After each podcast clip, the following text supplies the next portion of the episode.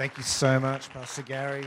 Awesome to be here. Also, come on, can we give Jesus some praise this morning? Come on, can we just spend just a few seconds just lifting up the name of Jesus? We exalt you, we glorify you, we come into your presence with thanksgiving. Father, we come before you this morning. We come to lift up your name. We come to worship you today, and we pray that this morning, through the words that I speak, through this word that you've prepared in my heart, Lord, that lives will be impacted and changed for your glory in Jesus' name. And everybody said together in unity, Amen. Amen. Why don't you take your seats? Such a privilege to be here as a part of your journey.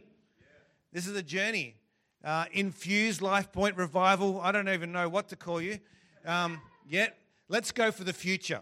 Let's speak into Revival City Church. That's what. Uh, uh so I'm going to refer to you as that this morning. Is that okay? Is, is, that's because that's where we're going. All right. So I, I, I want to talk a little bit to you this morning about preparation. Oh, gosh, that's a terrible word. Everybody likes doing the fun stuff, they don't like preparing for it. They don't like to do, I mean, I, I recently went on holidays. Um, I love a good holiday. I love traveling overseas, and it's good that we can do that again. But my wife will tell you that when we're getting closer to the holiday time, I am preparing. I will have the suitcases out two weeks in advance. I will fill them with clothes. I will unfill them. I will change what I want to take. I will look at the shoes. I will shove socks in my shoes so that I can fit more stuff into my bag. I will prepare. I'll be thinking about it for weeks in advance. I will Google every single thing that needs to be Googled before we go so that I know exactly what, the, what, what is coming up. I will prepare. Rachel is the complete opposite of me. She is the complete opposite. She will not do any of that. She will leave all the Googling to me so that she can be surprised and have an enjoyable you know, vacation, knowing that somebody else has taken care of all the details. I'm making reservations for dinner for three weeks in advance because I don't know if we're going to be able to get a booking. We want to go to this place, we want to go to that place. I'll be checking out every single detail. I'll be stressed about it. What if we can't get in? What if there's this? What if there's that? And I will prepare for it. But what are we preparing for? That's the big question that I want to ask you today. What are we preparing for? What are you, as infused, soon to be Revival City Church, preparing for? What are you preparing for for your community? I'm going to read a passage of scripture today. It's going to be the base of what I want to talk through. It's from the book of Second Kings, chapter 3. So if you have your Bibles, or if your Bible is glowing, please turn to 2 Kings chapter 3. If you're writing notes, write this down 2 Kings chapter 3, verses 15 to 18. If you're not taking notes, still write this down. It will help you, help you to remember. And it says here in verse 15, 2 Kings chapter 3, but bring me a musician. I love worship. I love getting into God's presence. I love being able to. Do you know why we come to church? People wouldn't think that we come to church to see what we can get and what God's going to speak to us and do that. But we primarily come to church to glorify God. As a community, as a body of believers, that's our role. We exist to worship God. But bring me a musician. And then it happened when the musician played that the hand of the Lord came upon him. Now, everybody knows that the Holy Spirit doesn't move in any service unless a keyboard is playing. Some versions here say, Bring me a harpist. Bring me a harpist.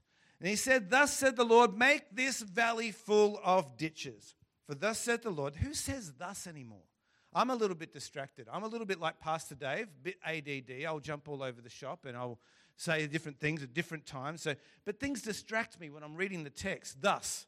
Does anybody here use the word thus in their everyday language? No, we don't use it anymore. But this is the New King James, so it's the Bible. We'll read it. Thus says the Lord, make this valley full of ditches. For thus says the Lord, you shall not see the wind, nor shall you see the rain, yet that valley shall be filled with water, so that you, your cattle, and your animals may drink. And this is a simple matter in the sight of the Lord. He will also deliver the Moabites into your hand. Father, we just commit this word to you. We pray that you would speak to the hearts of people for what we are preparing for as a community, what we are preparing for as individuals, as families, in our workplaces. What are we preparing for? I pray that you would speak to hearts this morning in Jesus' name. What are we preparing for? I remember, just like Naomi's story, um, as she was sharing, um, about God providing for her. I remember quite a number of years ago that you know, Rachel and I were part of a, quite a large church, and it was the first opportunity that we really had um, to give into our miracle offering once a year, offering that was going to take the, the ministry forward, that was going to provide for buildings and resources and missions. And we were going, to, well, I really felt in my heart that you know, God was speaking to me to give a considerable, considerable amount into this offering. You know, and I really, I'm like, okay, I'm to talk to Rachel. We'll be united as a, as a couple. We're going to, we're to sow into this. We're going to, we're to give a stretch offering. And, and I told her what God had put in my heart to, to give. And she said, I think we need to double it. Wives are often full of more faith than husbands. Has anybody else got a wife like that? The Holy Spirit will often speak through a wife. And she challenged her. We did, we stretched and we gave us a considerable amount. And we took that offering, and it was kind of like a, you know, I, I, remember where I was. I was kind of standing at the back of the, the auditorium at the back, and we were kind of writing it out on the envelope. And I, in fear and trepidation, I was like, all right, God, we're going to trust you We're giving this offering. And I didn't see automatically, magically, straight away, boom, wow, there's an increase. There's an awesome increase. But you know what happened? Is that we got to the end of the next year, because this was just before the financial year. Toward the end of the next year, we were able to look back, and I had received pay increases to the exact amount of 10 times what we sowed in that offering. And I said to myself, why didn't I give more? Why did I not sow in more? Why did I not act as though I already knew what the outcome was going to be? If only I had gotten on Bitcoin when it first came out. Does anybody here have some Bitcoin they can lend me? If only I'd gotten on. But it's like that with our faith. You know what? We are only prepared to sow what we have prepared. We're only prepared to give as much as we have prepared. And we had only prepared to give that amount. But some people were able to prepare more. We need to act like we knew what the outcome was. We need to act like we know that our God is able to give back increase 30, 60, 100 fold. As it says in Matthew chapter 13, when we talk about the parable of the sower, our God is able to do that. He owns the cattle on a thousand hills. If God is for us, who can be against him? There is nothing that is too hard for our God. If only we acted that way. But we don't act that way. We often act like, oh, well, if I've got something left over, I'll give it to God. If I've got something left over, I'll, I'll hand it over to Him. Now, this is not a, a giving message. I'm not talking about giving, I'm talking about faith. Do we believe that God can do the impossible or just the improbable? Do we believe that? I mean, we know. We've read through the stories of the Bible. We've read through all of the mighty miracles, the parting of the Red Sea, the striking the, the stone and seeing the water poured out. We've seen the deliverance of God over and over again, but yet sometimes we don't actually think it can happen for us. And we come to God with this, well, maybe He will, maybe He won't kind of attitude. I want to talk to you a story about from 2 Kings chapter 3, and I want to set the context for that scripture I just read. We're living in a time of divided kingdoms. You've got Judah and you've got Israel. Now, the king of um, Joram, he's the new king of Israel, right? This guy, Joram. Everyone say Joram. Joram. Now, this guy, he is the son of Ahab and Jezebel. Probably the worst kings and rulers of Israel that ever were. These guys were the, the worst of the worst. They were the bad ones. Now, it says in the Bible that Joram was a bad king, but he wasn't as bad as his parents. So there's a redeeming factor in there. So Joram is, is this guy, he's the king of Israel. Now, Joram, uh, as the king of Israel, they had what was called a treaty with Moab, the, the nation of Moab, that Moab was under treaty to them because they had been defeated in battle and they owed them every year 100,000 sheep. I love a good lamb barbecue. I really do. It's tasty, maybe even some souvlaki. Um, it's delicious with a bit of the yogurt, and oh, now I'm hungry for lunch. It's good. But he, the, Moab was, they owed Israel 100,000 sheep every year. That was the payment for their treaty. Now, when Joram became king, the king of Moab said, Well, you know what? I think Joram's not as bad as his parents, and we could probably just get away with this. We're not paying. We're not going to pay. So Joram's now in a bind. He's like going, Well, if they're not going to pay, I'm going to go to war. So he calls up the king of Judah, who happens to be a good king called Jehoshaphat. Jehoshaphat was a good king. Now, he's, um, he's the king of Judah. And it says in 2 Kings chapter 3, verse 7, he went and sent word to Jehoshaphat, king of Judah, the king of Moab has rebelled against me. Will you go with me to battle against Moab? And he said, I will go. I am as you are, my people as your people, my horses as your horses. So this conversation happens. Joram's he's getting on the FaceTime and he, he's got his new iPhone 14 out and he's like going, Hey, these guys over here, they're rebelling against me. Do you want to come and we'll beat them up? And he says, Well, let's go and do that. Let's go there. Let's, let, I'm, I'm, going to come through. And then they decide. So Joram says to him, so, Right, well, we're going to go through Edom, and I'm going to talk to my mate as the king of Edom, and we're going to see if he'll come with us. So we'll pick him up on the way. So we've got three characters in this story. We've got Jehoshaphat, the good king. We've got Joram, the bad king. And for the sake of purposes of this story, we've got the king of Edom, who's not mentioned by name, but let's call him the ugly king. So if any Clint Eastwood fans, we've got the good, the bad, and the ugly who are coming on this journey. And they set out, and seven days into this journey, they run into trouble. And it says in verse 9, and when they had made a circuitous march, circuitous means that they've been marching around in circles for seven days. That's kind of familiar for the nation of Israel, isn't it? They like to march around in circles, maybe for 40 years. But they made a circuitous march of seven days. There was no water for the army or for the animals that followed them. And the valley that they expected to find the water, they went on this journey and they're like, oh, well, God will provide, it'll all happen. And they get to this place and it's barren and it's dry and there's nothing there. And they are like, what is going to happen to us now? God has brought us out here to die. God has brought us into this, this desert. He has led us on this path and, and He's brought us out here to die. First thing I need to point out to you is that God never told him to go. Joram decided, I'm going to get mad and I'm going to go out and try and fight my own battles. And I ended up in trouble. First thing that Joram does is that God brought us out here to die. He starts to blame God for the situation that he put himself in. But Jehoshaphat had a different response. He says this in verse 11 and 12 of the message uh, of the message translation it says jehoshaphat said isn't there a prophet of god anywhere around who, through whom we can consult god one of the servants of the king of israel said elisha son of shaphat is around somewhere the one who was elijah's right hand man jehoshaphat said good a man we can trust. So the three of them the king of israel jehoshaphat and the king of edom went to meet him and so you just got to picture this story. The servants are there. Well, you know, Elijah's gone now. We, we can't find him anymore because he was sort of taken up to heaven in this blaze of chariot and fire, and he's gone now. We don't know who else to turn to, but maybe that kid, maybe that snotty nosed kid who used to carry his Bible and his water and his, his phone around and stuff and look after his gear, maybe he knows something. Maybe, maybe something was imparted. Maybe this guy has been hanging around Elijah long enough that Elisha might actually know something. So these three kings are desperate. Now, this is, I, I try and pick out funny things from the text that maybe speak to me differently than most people would read it, but kings don't, don't go and visit people. They certainly don't go and visit people who are lower than them. They would send for someone. Send me a servant.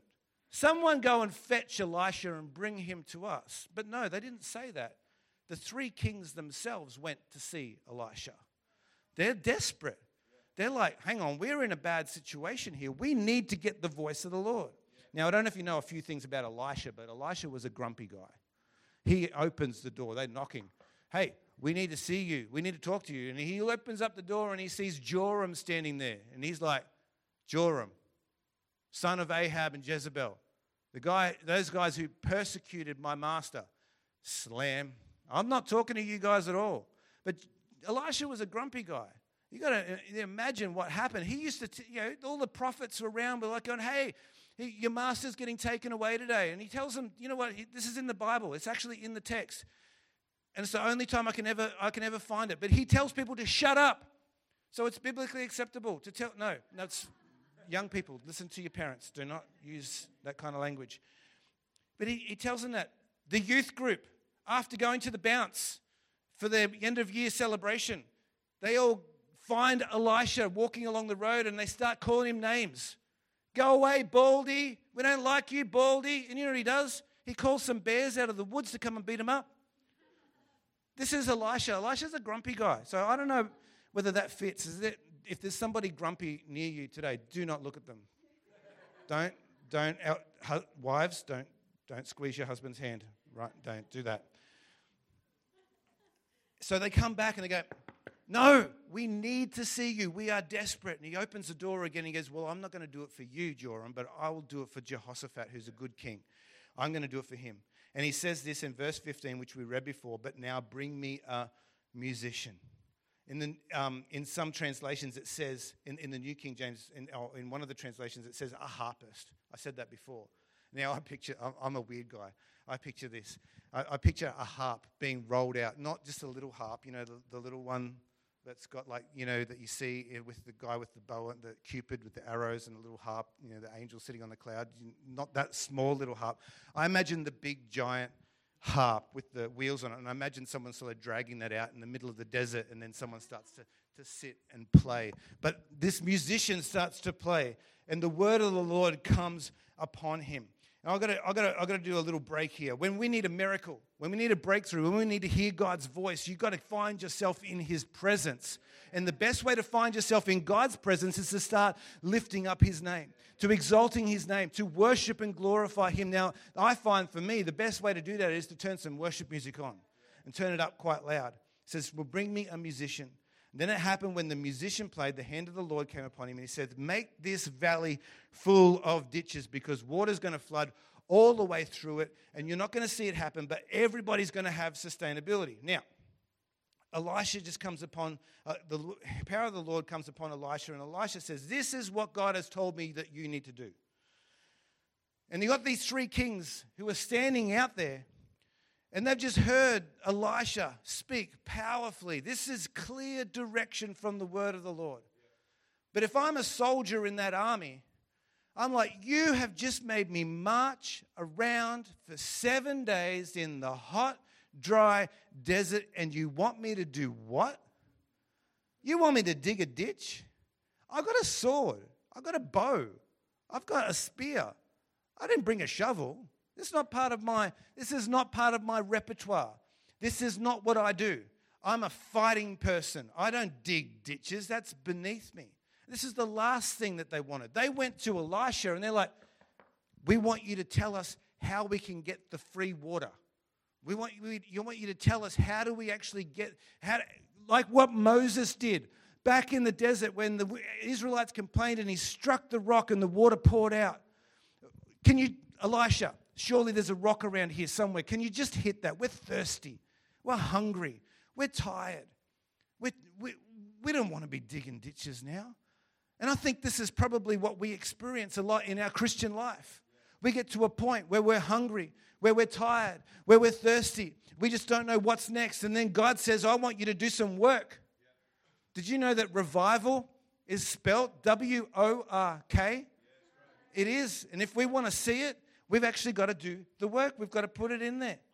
This is not fair. We've come all this way. Can't you just provide for me? God, can't you just do this for me? If you do this for me, I promise I'll serve you faithfully for all of my life. No, God provides the solution.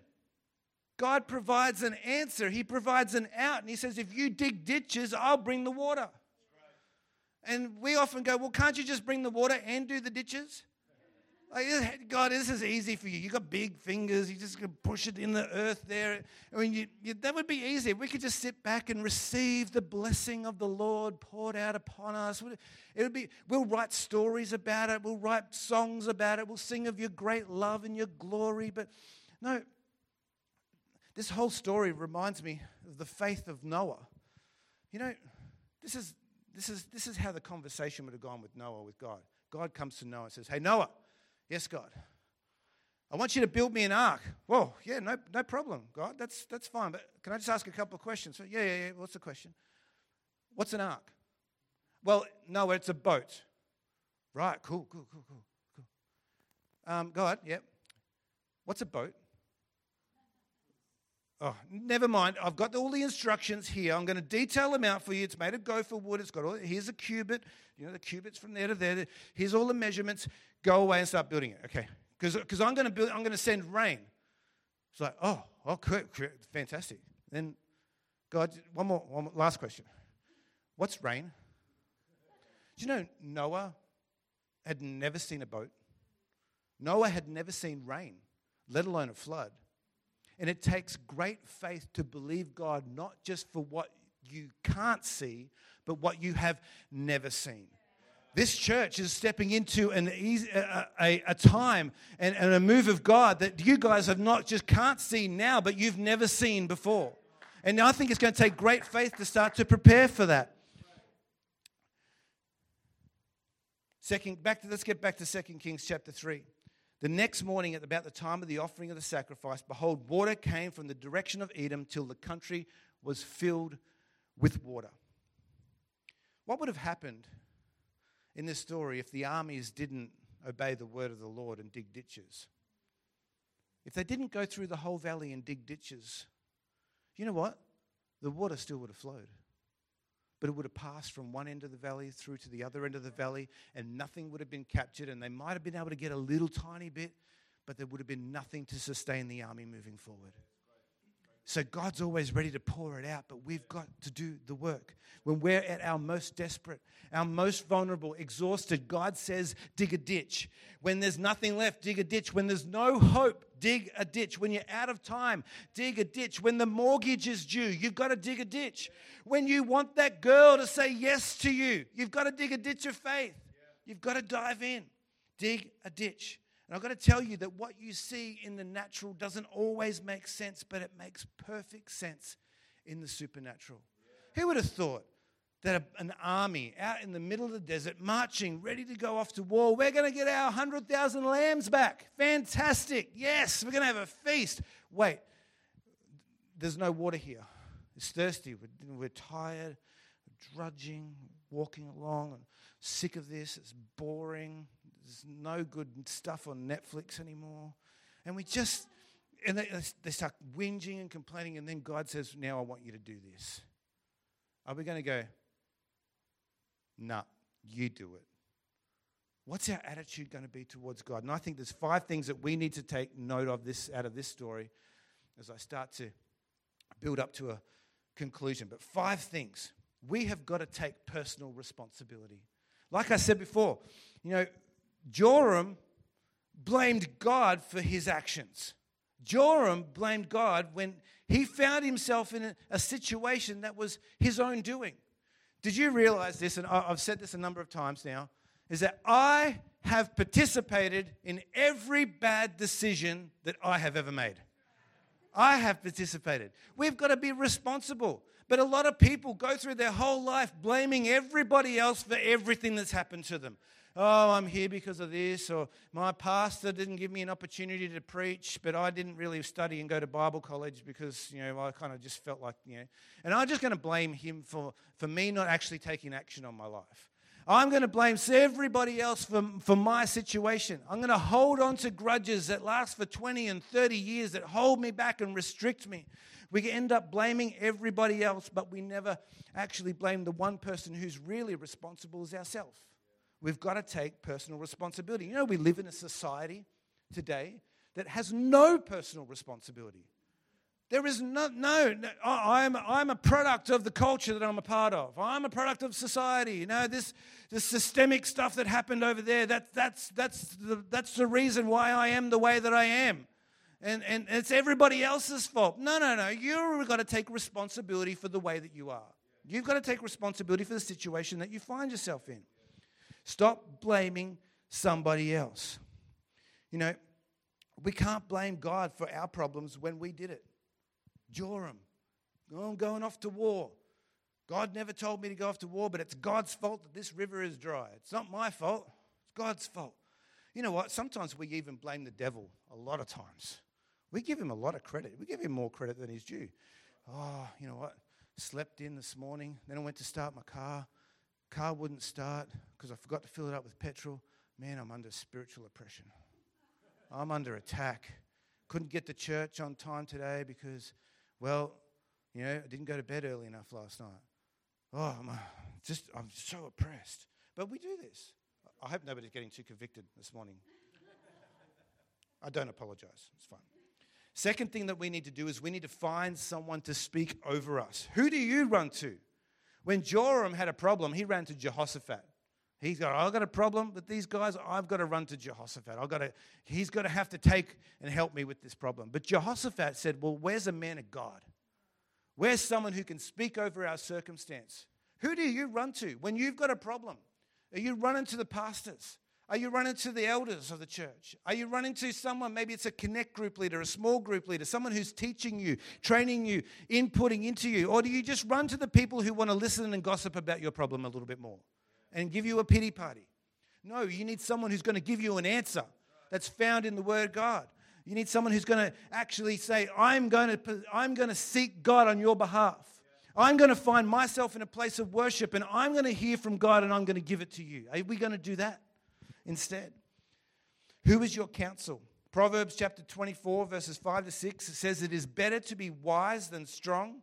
Intelligence outranks muscle any day. Strategic planning is the key to warfare. To win, you need a lot of good counsel. Have you got a man or a woman of God that you can turn to? Have you got someone that you can listen to? Someone who's going to tell you the truth or just what you want to hear? Oh, they're there. It'll be okay. It's, it's fine. You know, it's no problem. You don't have to worry about that sin in your life. It's okay. God will just forgive you. He'll just keep forgiving you. Or you're going to find someone who's going to say, hey, we need to deal with this. We need to go to repentance. We need to make a confession. We need to deal with the root cause of this. Let's get this fixed up. Are we going to listen to the truth or just the fluff that we want to hear? You know, uh, what are the voices that you're listening? Who, I mean, I mean, this is the greatest challenge for any church pastor nowadays. I've got, to, I've got to be really honest with you. Is that pretty much everybody in the church can go to any church that they want in the whole world, whenever they want. And you know what? For most churches, most people will share content from other pastors than they will their own pastor. Who, what are you leaning into? Let's lean into the local church, the ones who are going to support you, love you, care for you, show up when you're in hospital, the ones who are going to come by when you've got relationship trouble, the one who's going to stand by you, the ones who are going to tell you the truth, not just what you want to hear. Third thing is faith without works is dead. And thank you for that one person who clapped. That was good. Faith without works is dead. You know, God wants to pour out His blessing. He wants to pour out His provision. He is going to save the day. The water is going to flow through the valley. But are we prepared to do the W O R K? And that is a four letter word. And often in church, we think that's a four letter word. That's, a, that's tantamount to swearing. You want me to work? What? Get out of here. I came to church to receive from the Lord. No, if we want this place to grow, if we want to reach this community, then it's going to take sweat, blood, tears. It's going to take a lot of hard work. It's got to take people to serve. It's got to take people to be involved. You don't come to church to receive, you come to church to give. That's the truth of it. Not everything is just going to fall into our laps. You know, a lot of people treat God like the lotto. They think that, you know, well, if I just play my cards right, if I, if I pick the right numbers, it's just all going to fall out of the sky and into my lap. No, no, no, no. God's blessing was always coming through that valley. But we've got to dig the ditch. We've got to get the sweat done. Sometimes you're ready to fight, but you've got to trade in your sword for a shovel. It says in James 2:26, "For as the body apart from the spirit is dead, also faith apart from works is dead." What are you believing for? What do you want? You know, we've got to take some action. God wants you to participate in the miracle. He wants you to stretch out a shriveled hand. He wants you to pick up your mat. He wants you to lower your friend through the ceiling. He wants you to go and wash yourself in the Jordan. But sometimes what God is asking of us to, eh, to do is beneath us. Why would I wash in the Jordan River? There's so many nicer rivers around. There's so many better places to go. I mean, this river over here is clean. I mean, I live on the Wimmera River, and it's beautiful. but it's brown. It doesn't look nice to swim in, does it? No, it's, it's, it's, you know, it's, it's nice. But I, might go to a different river. I might go to something that I can actually see the bottom. I know there's not going to be mud and sludge on there. But no, we're called to go and wash ourselves in the Jordan. And go, well, this was the complaint of the centurion. He's like, well, uh, the captain. I'm like, there's better rivers back where I'm from. I'm going to go back there. No, no, go and wash here. Sometimes what we do, we think that what God's calling us to is beneath us. You know, if we're believing God for financial breakthrough, how about start with a budget? Oh my gosh, that's another swear word in church. Don't use that. Take control of your finances. Start to tithe. You know, the tithe belongs to the Lord. And I'll tell you what, you do not come second by putting God first. He calls for the 10%. When we sow in, when we tithe, when we actually give back to God what is rightfully His, He takes control of that 90%. And I tell you what, my experience has been that that 90% goes further than 100% without God's hand on it. But I told you this was not a giving word anyway. You know, if you want to if you want to get promotion, you've got to work hard. Build a good reputation for yourself at work. Promotions don't just come because you you're there. No, you've got to show yourself above everybody else. Christians should be the hardest workers at, the, at, at any factory. They should be in any workplace. They should be the, the most faithful, the most reliable. You know, if you want a wife, put on deodorant, get a job. You know, go to the gym. You've got to be a man of God, be generous. You've got to start digging a ditch. The fourth thing is the deeper that we dig, the greater the blessing. The deeper we dig, the greater the blessing. God's only able to pour out into what we have space for.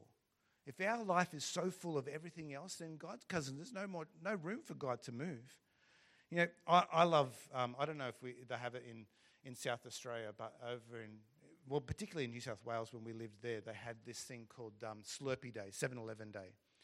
Um, they have 7-Eleven over here. It's mostly OTR. There's no 7-Elevens in Adelaide. And fantastic.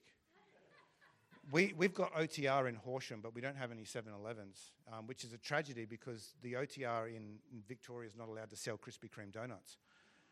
So we can't get them unless we actually come over here, which is why we're actually really here this weekend. To come and get the dope.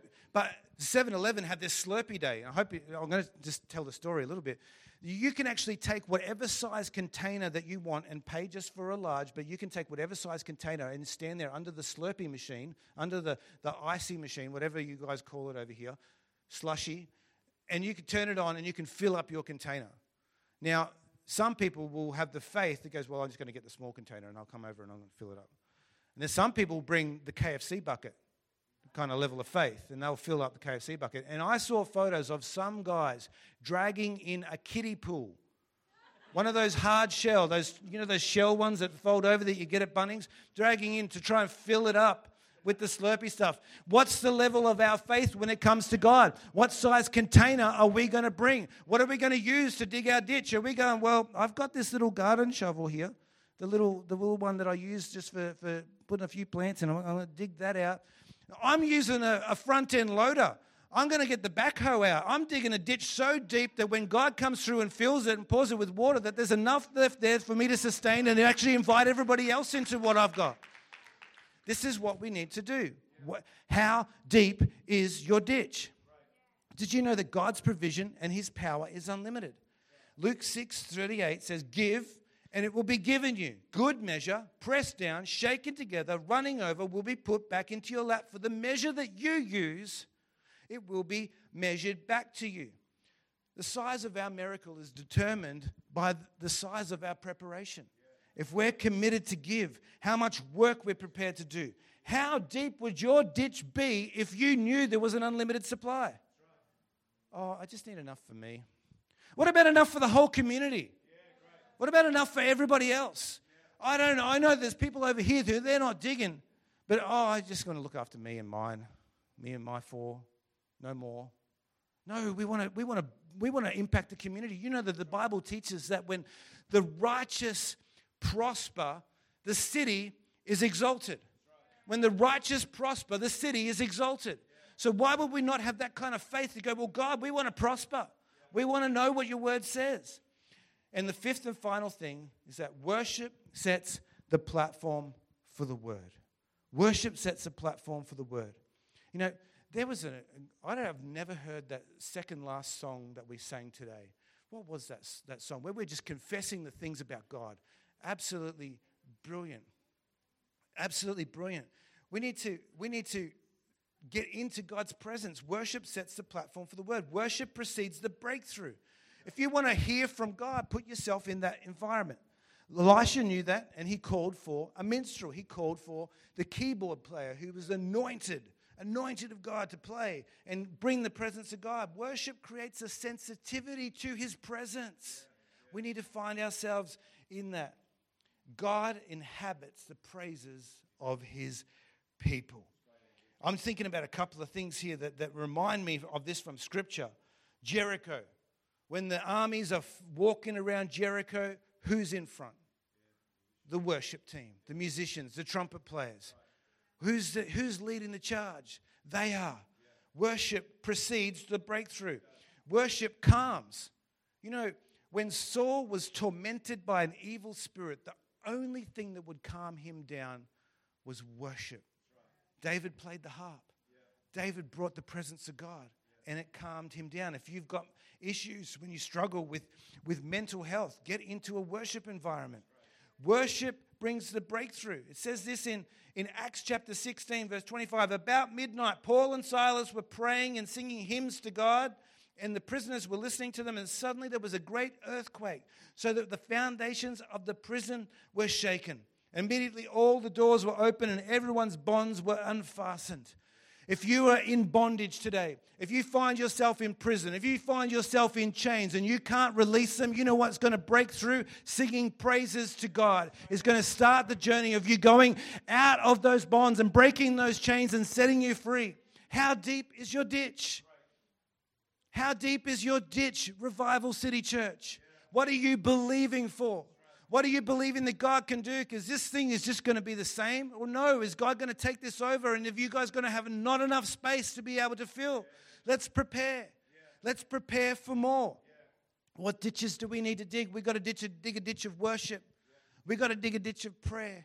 We've got to dig a ditch of knowing Jesus more, getting into Him. We've got to dig a ditch of faith.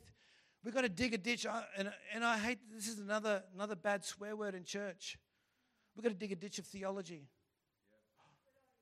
We've got to actually go, well, you know what? It's not just good enough for me to stand up here, it's for, me to come to church and, and listen and hear the pastor say something and then go, well, pastor said it, must be true. Oh, sorry, Pastor Gary. Sorry. We've actually got to go, I've got to work out my salvation in fear and trembling. I've got to take a stand. I, have got to be respon- I've got to be responsible for what I believe. Oh, it's no good getting up to the pearly gates and then getting. Oh, Pastor said this though. This is fine. Don't blame Pastor Gary. Don't blame Pastor Dave. You got to you got to be responsible for your own salvation. You got to work it through. You got to understand. Do a course. Study something. We've got to dig a ditch of sacrifice with our finance. If you want this thing to grow, if you want to see this place explode with an outpouring of the Holy Spirit, remember what I said before. Revival is spelled W O R K. Come on, why don't we stand to our feet? I don't know everybody who's here in this room today. You might have all been coming to church here for a long time. You might all have a personal relationship with Jesus, but I can't finish this message by sharing with you the best way to start. The best way to start digging a ditch of faith in your life is to start a personal relationship with Jesus Christ. And this is what I believe. I believe that Jesus Christ, sent from the Father, came to, from heaven to earth to die on a cross, to pay the price for the sins that we could never pay for. He actually, he, he, he paid that, that price that we could, we could never atone for, we could never step into. And he filled that space. He filled that space that we couldn't fill. So that now we can live in freedom because on the third day he rose again from that. He conquered death, he holds the keys. This is what I believe about Jesus that Jesus laid down his life willingly for us so that we can be restored to God again. You know, it says that when Jesus took his last breath, that there was an earthquake. And then in the temple, there was this giant curtain in the temple that separated man from God's holy presence. And when Jesus took that last breath, the earthquake happened, and that I'm telling you, this curtain, this curtain was about the size of a couple of phone books. It was about 13 inches thick, and it was torn from top to bottom. When Jesus took his last breath, when he died on that cross, it enabled us to be able to enter boldly into his presence, not being separated from God's throne room. We're able to come boldly into his presence. And I just want to ask today if we can all bow our heads and close our eyes. Is there anybody here today that goes, Pastor Andrew, while you've been preaching, God's been speaking to my heart. I need to start a journey of faith. I need to start a journey of following Jesus. Is there anybody here who would respond to that? Just lift your hand. I'll see you. You can put it down. Or maybe once you said, oh, I, I've done that before. I, I've prayed that prayer, but if I'm really honest, I haven't gone on with God. I haven't followed Him faithfully. I've just been sort of coming to church for what I can get out of it.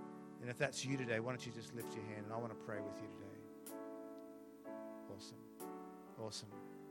All right, well, we're, as a church family, going to pray this prayer regardless. Say, why don't you say this with me? Dear Lord Jesus, today I'm coming back to you. I give my life to you and giving complete control. I acknowledge that you died in my place and that on the third day you rose again so I can have victory.